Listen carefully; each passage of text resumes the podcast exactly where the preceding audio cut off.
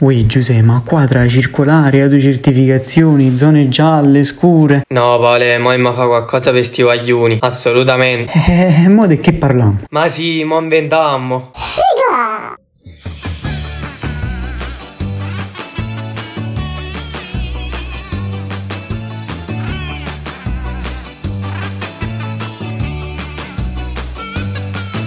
Benvenuto a Strisciallo De Santis, non è un'assemblea bis, dove per ascoltare i quattro pazzi basta un click, speriamo non sia troppo chic. Se così deve essere, Cin! Leggere attentamente il nome del podcast illustrativo. Il prodotto potrebbe avere effetti collaterali anche gravi. Contattare lo psicologo tenere fuori dalla portata dei bambini. Buonasera e ben trovati nel quinto episodio di Striscialo De Santis. Oggi con noi abbiamo un ospite di cui non vi parlerò io e ho appena fatto la prima gaff di questo podcast perché dovevo passare la parola al mio amico Buddo. Ma prima di questo vi ricordo che avete anche disponibili altri podcast e tutte le attività che stiamo facendo all'interno della scuola ma soprattutto di rimanere sintonizzati qui su questo podcast perché è importantissimo ascoltare le parole del nostro ospite che al momento non so nemmeno io ma sono sicuro che ci darà un'importantissima testimonianza del mondo giovanile, del mondo lavorativo, del mondo del marketing, un po' di tutto. Ma per questo c'è il mio amico Buddo che vi farà una piccola introduzione e panoramica sul nostro ospite.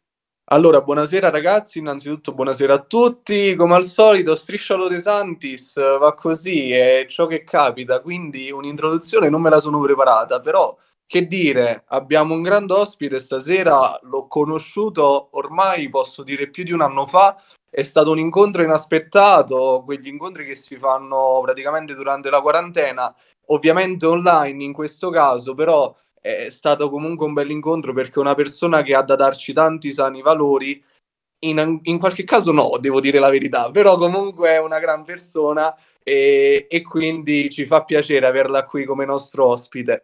Do il benvenuto a Mino Tara. Mino, buonasera. Buonasera a tutti quanti, grazie per avermi invitato nel vostro podcast. Sono lieto di partecipare e soprattutto di dare il mio contributo e grazie mille soprattutto per avermi invitato questa sera e spero di... anche io non ho preparato risposte perciò spero di aiutarvi e a chi ci ascolta soprattutto. Dicevo tranquillo che tanto qui a Strisciolo De Santis è sempre un po' così, quindi non ti preoccupare proprio.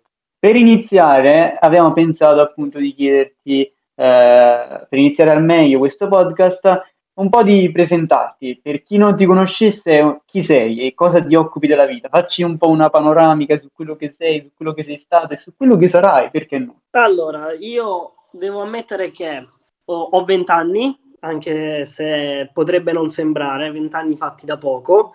Per sette anni della mia vita, cioè ancora forse ero appena nato, ho iniziato a fare l'animatore in tutta la regione Puglia Dopo aver fatto l'animatore ho detto ma perché no, mi sono lanciato nel mondo web con un'agenzia e lavoravo sotto un'agenzia web e nel frattempo continuavo a fare l'animatore e a lavorare per um, un ufficio professionale, per un architetto. Dopodiché, volendo um, attivare i miei progetti personali, ho iniziato a cercare un lavoro che potesse fornirmi il capitale iniziale. Solamente che cercando un lavoro così piccolino sono capitato in un lavoro un po' più grande e sono diventato un direttore per un'azienda importante italiana e sono il direttore più giovane di questa azienda in tutta Italia. E forse sono il direttore più giovane in Italia anche.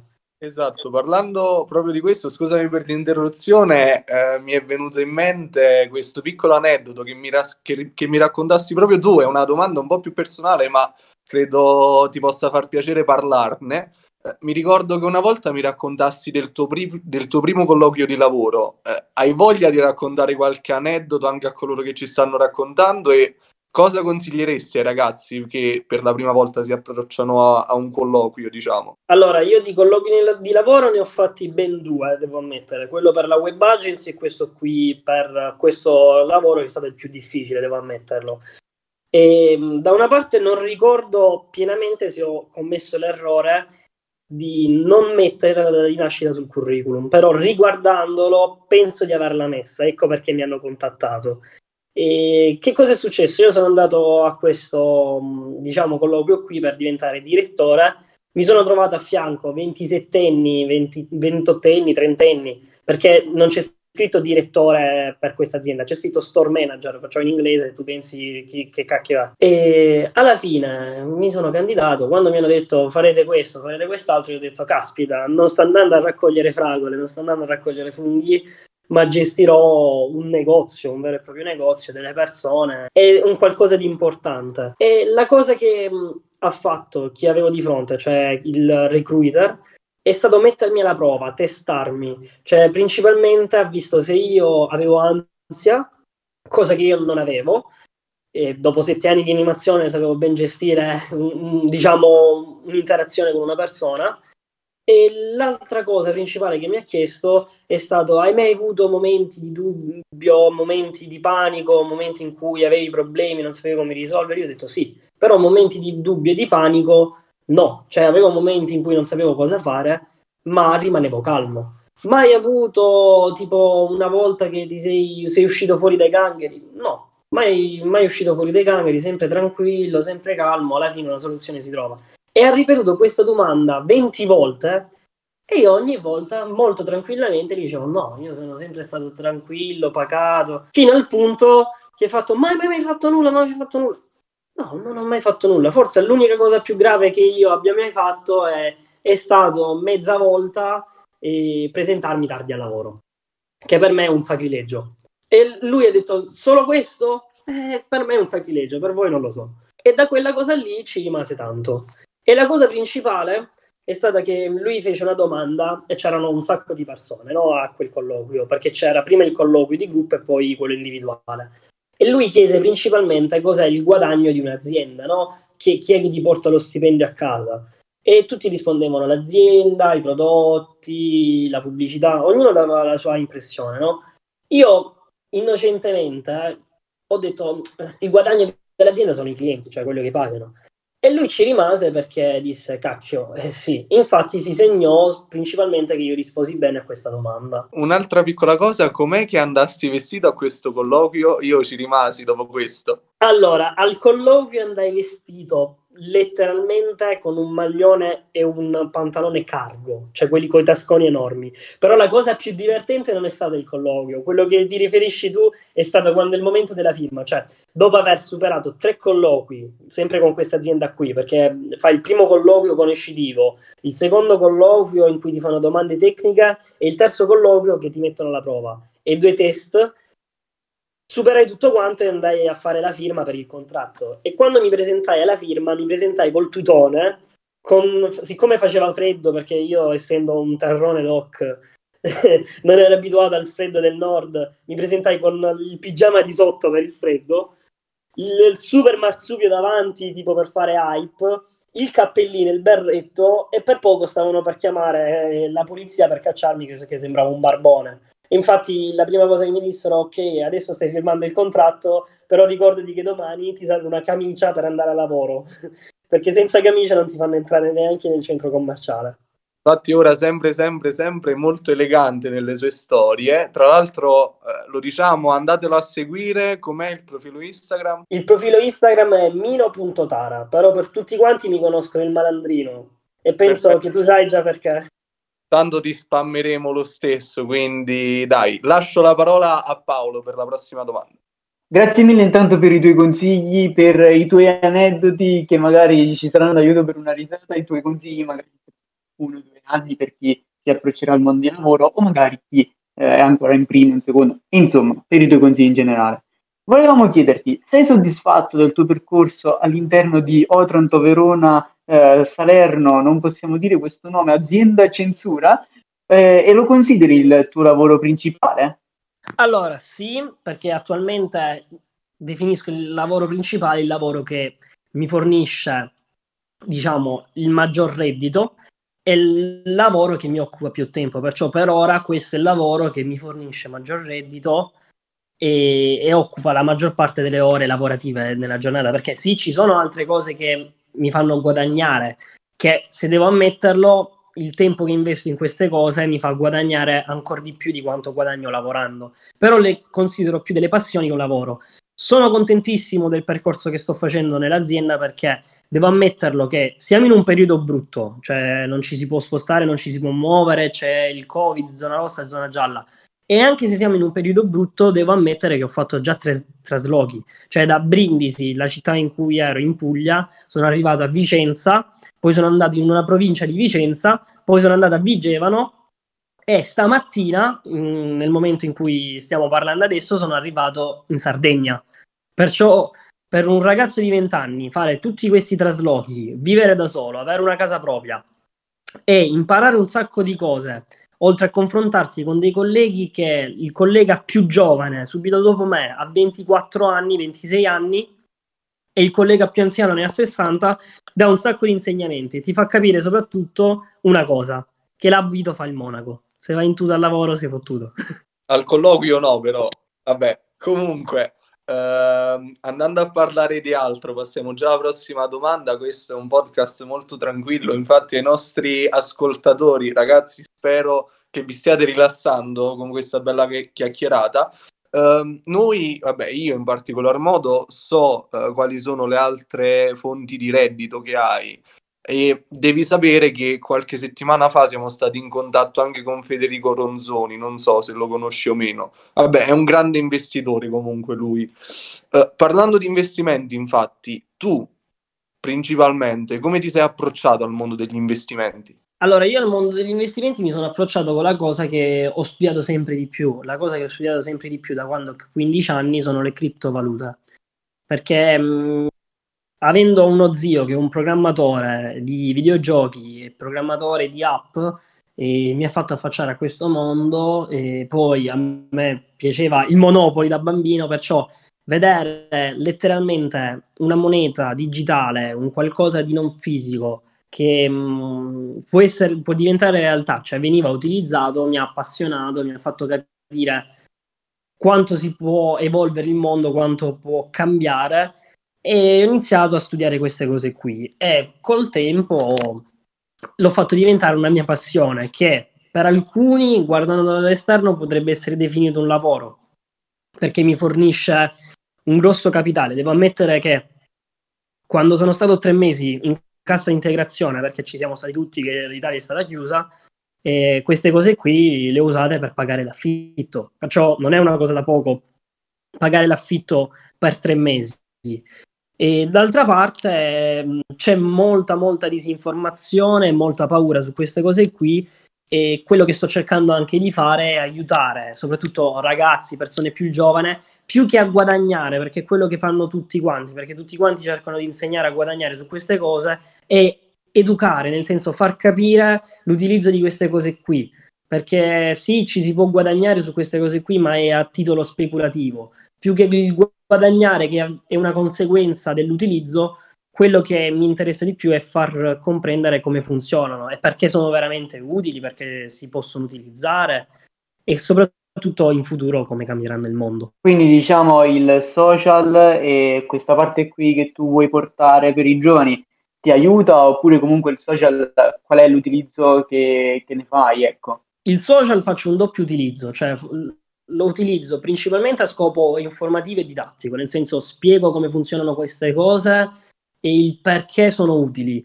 E poi il secondo utilizzo è a scopo di divertimento, cioè letteralmente mm, diverto e scherzo con i ragazzi, con chi mi segue, e facendo vedere le mie avventure, ma soprattutto le mie disavventure, è quello che mi capita giornalmente, perché quando vai in un posto nuovo da ventenne non è come andare in un posto nuovo da, da trentenne, cioè letteralmente giri il, il, mondo, il bello che non lo fai a tue spese, perciò ti diverti inconsapevolmente e scopri realtà diverse dalla tua anche se sono a pochi chilometri da casa. Cioè vedi le usanze, i metodi, cosa fanno, cosa non fanno e la cosa più bella è che ogni mondo è paese. Ogni mondo è paese cioè, già spostarmi da Vigevano a Milano, vedi due cose diverse e dici, caspiterina. Ma le puoi notare solamente da esterno e puoi notarle quando hai 20 anni e non sei abituato a ancora star al mondo, diciamo così. Ok, ok. E sempre tornando a questo discorso degli investimenti, tu da educatore, perché hai detto che educhi e tra l'altro stai educando anche me, posso dire, perché lo sto seguendo un attimino in questo mondo, hai da dare qualche consiglio ai ragazzi che si avvicinano agli investimenti? Allora, il consiglio che do principalmente è il consiglio che mi ha dato il mio mentore, cioè mh, trova la tua musa e sfruttala. Non devi per forza stare dietro a qualcosa che non ti piace, ma devi trovare quella cosa lì che ti piace e, e non pensare principalmente al guadagno, al ricavo, ma iniziare a utilizzarla, a sfruttarla. Poi di conseguenza avverrà un guadagno, avverrà un rendiconto. Tipo una cosa che sto sviluppando adesso, e che è uno strumento utile che attualmente vedo che non esista, è letteralmente un sito web in cui mh, verranno segnalate le principali piattaforme che sono delle criptovalute illegali, cioè delle truffe questa piattaforma qui spero che sia aiuto a molte persone perché in passato mi capitò anche a me da ragazzo, cioè quando avevo 16 anni, 17 anni, di capitare in delle cripto che erano in realtà delle truffe, cioè erano finte ed erano create solamente per fregare soldi. Però non le sai queste cose qui finché non passano mesi. Perciò la cosa che sto creando adesso è una piccola piattaforma che aiuterà le persone a comprendere se queste criptovalute qui sono legittime, cioè nel senso hanno uno scopo e sono reali o sono solamente fuffa campati in aria e letteralmente sono gettoni del Luna Park. E da questa cosa qui non sto pensando al ricavo, cioè non sto dicendo ok, ci ricaverò dei soldi, ma sto pensando che questa cosa qui come potrebbe aiutare delle persone, potrebbe aiutare anche del, delle aziende che non vogliono capitare in dei problemi come potrebbe aiutare anche me, perché dopo tutto è una, un'intelligenza artificiale che farà delle valutazioni e capterà de- alcune cose. Ok, magari c'è chi sta ascoltando questo podcast, sente criptovalute, sente questi termini qui e magari ignora un po' quello che è questo mondo. Perciò, facendo un passaggio un attimo sul perché e come è importante il mondo dell'investimento, ma soprattutto quello che vuoi insegnare tu ai giovani ad oggi, nel senso perché è diventato così importante? Allora, il mondo dell'investimento lo divido dal mondo delle criptovalute perché il mondo dell'investimento è qualcosa che tu compri aspettando un rendiconto, tipo una startup, un'azione, un prodotto. Tipo io molto spesso mi capita su Seeders, che è una piattaforma pubblica, di comprare delle piccole azioni de- delle startup che spero in un futuro crescono. Le criptovalute invece le vedo come un futuro mezzo di scambio perché eh, ormai il mondo, almeno io lo sto notando in questo periodo che faccio tanti spostamenti, il mondo sembra grande ma in realtà è molto piccolo, cioè tu in un'ora puoi essere in qualsiasi parte del mondo oramai, con un aereo, con un jet, con un treno. E, e molto spesso la cosa più difficile tra una persona e un'altra non è tanto la lingua ma il mezzo di pagamento, cioè ti faccio l'esempio più banale, un caffè al nord lo paghi 1,50 euro, un caffè al sud lo paghi 90 centesimi. Questa differenza non garantisce, diciamo, non equità, perché poi sfociamo in politica con questa cosa qui, ma non garantisce, diciamo, un rendiconto a chi sta dall'altra parte e anche a chi lavora, perché un mio stipendio, facciamo esempio, nell'azienda in cui lavoro, in OVS, al nord potrebbe sembrare normale, al sud potrebbe sembrare esagerato. È quella la cosa. Invece, se io venissi pagato in criptovalute, ci sarebbe equità perché ovunque vai, quella moneta lì vale quel prezzo lì e quel prodotto lì. Non ci sarebbe più o meno la differenza che si riesce a notare a pochi metri da casa certe volte. Oltretutto, non è una cosa di cui dovresti avere paura perché se facciamo finta io adesso prendo una banconota da 5 euro e inizio a bruciarla in diretta, ehm, io penso che dopo due minuti potrebbero bussarmi alla porta del, dell'albergo dove sto alloggiando e arrestarmi perché le banconote appartengono alla zecca di Stato, non appartengono a noi, anche se le abbiamo noi in tasca.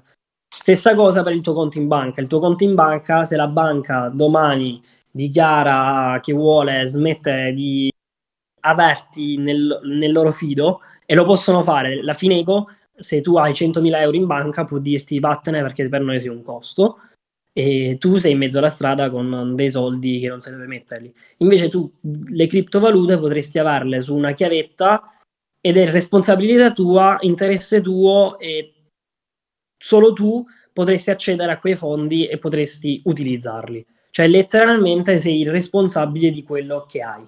Ed è una cosa che ti dà valore, cioè ti fa capire quanto vale e soprattutto è anche una cosa unica, nel senso che 10 euro, se adesso tu li vai a mettere sottoterra, sempre la famosa banconota, se le vai a mettere sottoterra, con quei 10 euro adesso ci compri due spritz, fra tre anni ce ne comprerai mezzo. Invece la moneta virtuale, il, um, lo scopo principale è fare in modo che se adesso con una moneta virtuale ne compri mezzo, fra tre anni invece dovresti comprarne due. Cioè anche quello lo scopo, cioè abbattere un sacco di barriere economiche che sono state create dalle monete fisiche.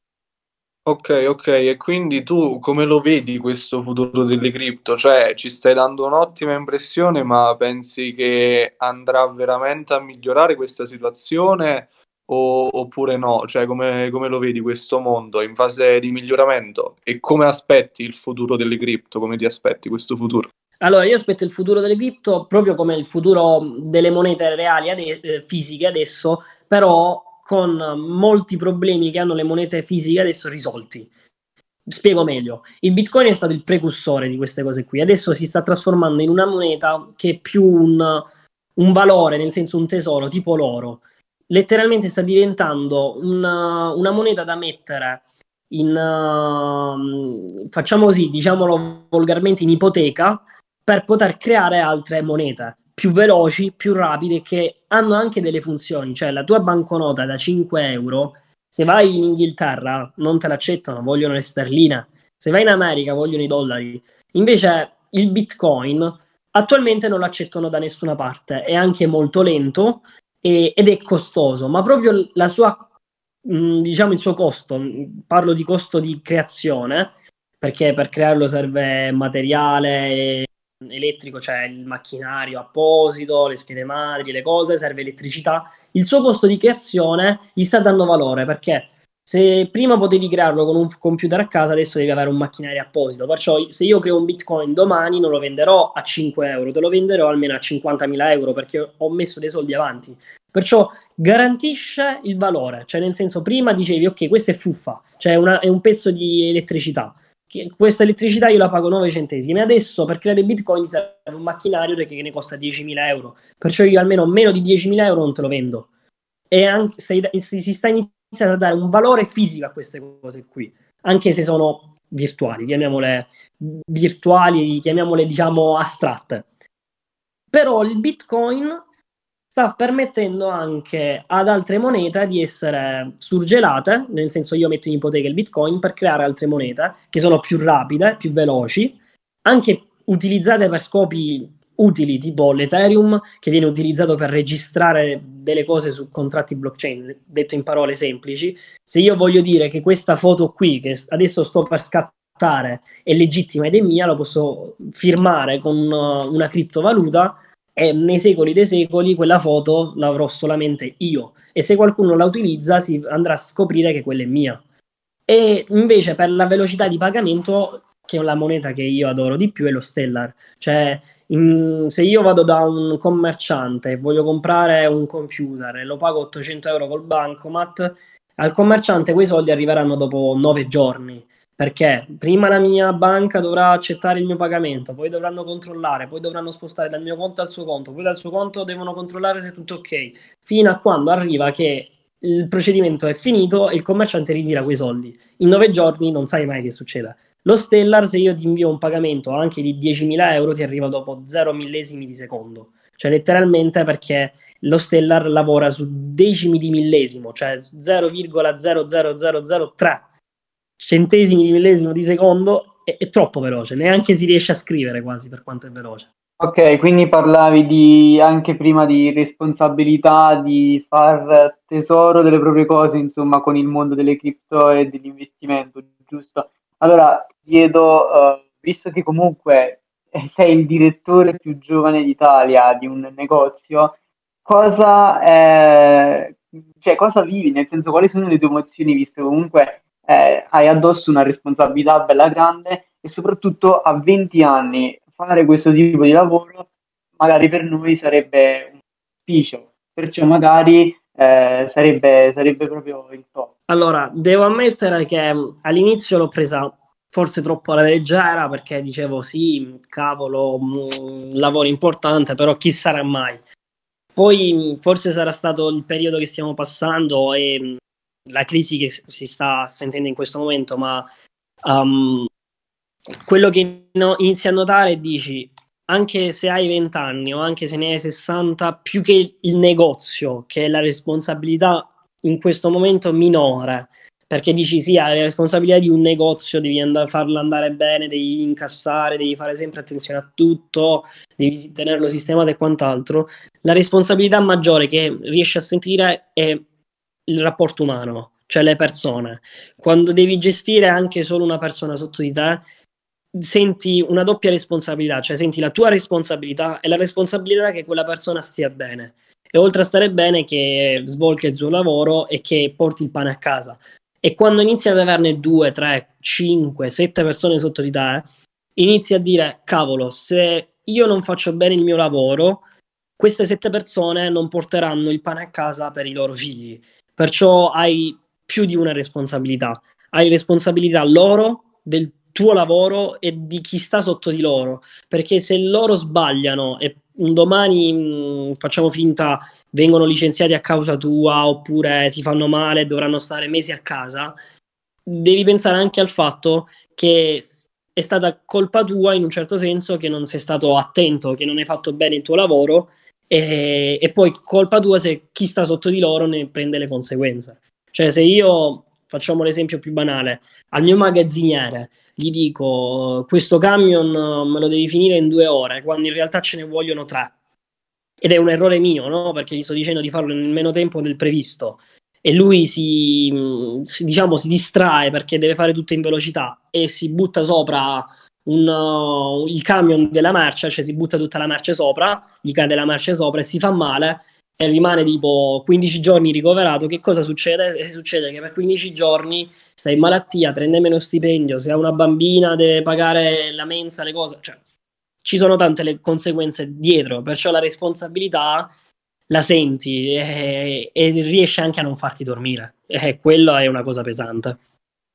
Bello, bello, bello questo ri- discorso delle responsabilità. Uh, io lo dico sempre, per ogni azione c'è una conseguenza, quindi bisogna prendersi le proprie responsabilità, soprattutto in ambito scolastico, arrivando all'ambito scolastico e poi avviandoci verso le conclusioni. Eh, noi siamo ragazzi giovani, stiamo vivendo in pieno i nostri anni adolescenziali in questo periodo di Covid complicato.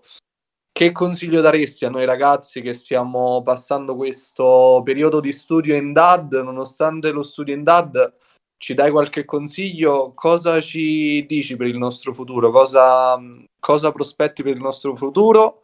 E veramente, ultima domanda, che consiglio ci dai? Tornando sempre a questa questione dei consigli, però è molto importante da chi ormai si è già inserito nel mondo lavorativo in maniera ottimale. Allora, come dicevo prima, eh, quello che stavo parlando era la teoria del caos, no? Cioè come il battito di ali di una falena può provocare un, un, uno tsunami in Giappone. Cioè basta un, un, mio errore per causare un danno enorme da, da qualcun altro. Quello che dovete fare voi è proprio questo, cioè pensare che un vostro piccolo errore oppure una vostra piccola distrazione potrebbe causare un grande malinteso in futuro. Cioè, io tra la mia fortuna ho avuto una sfortuna, cioè io andavo a scuola sei ore al giorno, tutti i giorni. La mia sfortuna era che quel tempo ero impegnato, poi il pomeriggio dovevi studiare, ma io usavo quel tempo a scuola per creare collegamento, creare contatto, conoscere gente e, e svilupparmi per un futuro. Infatti mi ha aiutato molto a, a entrare in diversi posti, a creare diversi collegamenti, a conoscere tanta gente.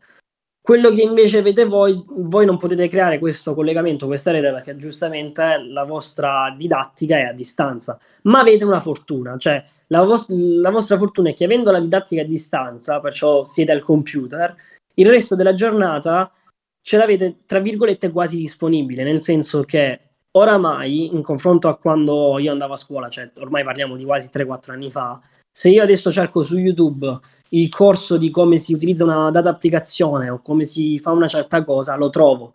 Cioè io che adesso cioè, sto cercando di imparare un po' di linguaggi di programmazione per il mio interesse personale, vado su YouTube e mi trovo il corso di tre ore fatto anche bene, senza spendere un centesimo, cosa che prima dovevi pagare centinaia e centinaia di euro, è utile. Questo che vuol dire che voi adesso, stando in didattica a distanza, avete gli strumenti necessari per il futuro, perché ormai sapete che per i prossimi anni queste cose che state facendo verranno utilizzate, anzi verranno migliorate. Perciò l'unica cosa che potete fare è entrare in questo mondo. Come io ero nel mondo del contatto, nel senso cioè di stare con le persone, stare a parlare, avere un buon carisma, diciamo così. Voi avete la fortuna che avete gli strumenti d- digitali e che ormai è quasi un obbligo utilizzarli.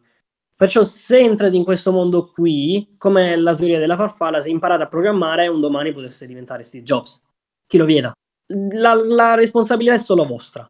Dovete mettervi, capire che avete tutti gli strumenti necessari, volete imparare a utilizzare un computer, volete programmare, volete utilizzare una data app, ok, c'è YouTube che vi, vi dice anche come, come, mangiare uno yogurt oramai, perciò figuriamoci fare un, un sito web. E quindi meglio, vabbè, prendila con le pinze e prendetela con le pinze anche voi che state ascoltando. Meglio concentrarsi realmente sullo studio e sulle cose che ci insegnano a scuola oppure focussarsi sul nuovo ambito web, social, cosa ne pensi?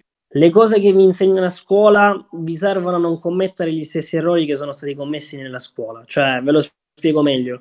Io quando ho studiato a scuola oh, vedevo tutto quello che si studiava e, e, lo prendevo per buono, nel senso dicevo ok, questa cosa mi è stata insegnata, perciò invece di utilizzarla come una cosa che non serve, la utilizzavo come un'esperienza. Se poi vedevo che non serviva, dicevo ok, è pur sempre un'esperienza, nel senso se vi insegnano i logaritmi, che è una cosa che a meno che non fate una carriera matematica non userete mai, la prendete come esperienza, sapete che quello strumento lì non vi serve, ma se vi insegnano l'inglese, cacchio, caspiterina, nel giorno d'oggi l'inglese è il pane quotidiano. Stessa cosa per la storia, l'italiano, cioè se dovete dire una certa cosa o uh, scrivere un'altra, grazie all'italiano sapete come muovervi. Perciò la scuola è letteralmente il vostro primo campo in cui se fallite, cioè se, anche se uscite con un set, nessuno vi dice niente perché a scuola potete fallire, potete riprovare e mm, non vi cacceranno mai, a meno che non fate qualcosa di grave, tipo illegale. Invece al lavoro dovete sapere che se fallite vi cacciano. Non è come la scuola che siete scusati, vi mettono un 6, vi mettono un 3 e potete recuperare. Al lavoro sbagliate la prima volta, la seconda non ci siete più. E dovete usare la scuola proprio come questo, come l'ho utilizzata io. Io ho utilizzato la scuola come letteralmente un campo di addestramento, nel senso facevo i miei test, dicevo ok, questa cosa è utile, questa cosa no. Se poi sbagliavo a scuola, ahimè, il giorno dopo andavo e riprovavo meglio. Però se sbagli nel mondo del lavoro eh, non sempre hai una seconda opportunità. Allora, per concludere, dopo questo discorso anche filosofico, devo dire, che mi ha fatto molto piacere, uh, ti chiedo un ultimo aneddoto giusto per eh, sdolcire la situazione un po' per, per poi avviarci le conclusioni. Allora, l'ultimo aneddoto che vi racconto è che eh, sempre sull'abito fa il monaco. Potreste essere la persona più, più scema di questo mondo, censurando questa parola qui o come volete voi. Potreste essere la persona più ignorante, però non c'è più cosa divertente di fare il fesso e poi farvi vedere che invece siete più belli. Tipo, io Mm, sono andato sempre vestito con la tuta, col tutone, che sembravo un bad block, sembravo un rivoluzionario, un anarchico, in un negozio di profumi, periodo natalizio, entro in questo negozio con il tutone enorme, con i capelli spettinati, e per fortuna non puzzava almeno. appena sono entrato, eh, c'erano quattro commesse che neanche si degnavano di salutarmi. Uh, io ho detto guarda devo fare un regalo di Natale. E mi portano nella sezione profumi quelli tipo da discount 8 euro a profumo. Ho fatto no guarda devo fare dei regali di Natale a, a delle amiche a delle persone. E eh, guarda ci sono questi profumi ma costano 27 euro. Guarda scelgo io. Inizio a prenderli tipo mezza profumeria, gli svaligio con mezza profumeria, arrivo al, al totale del conto, fanno guarda sono 680 euro.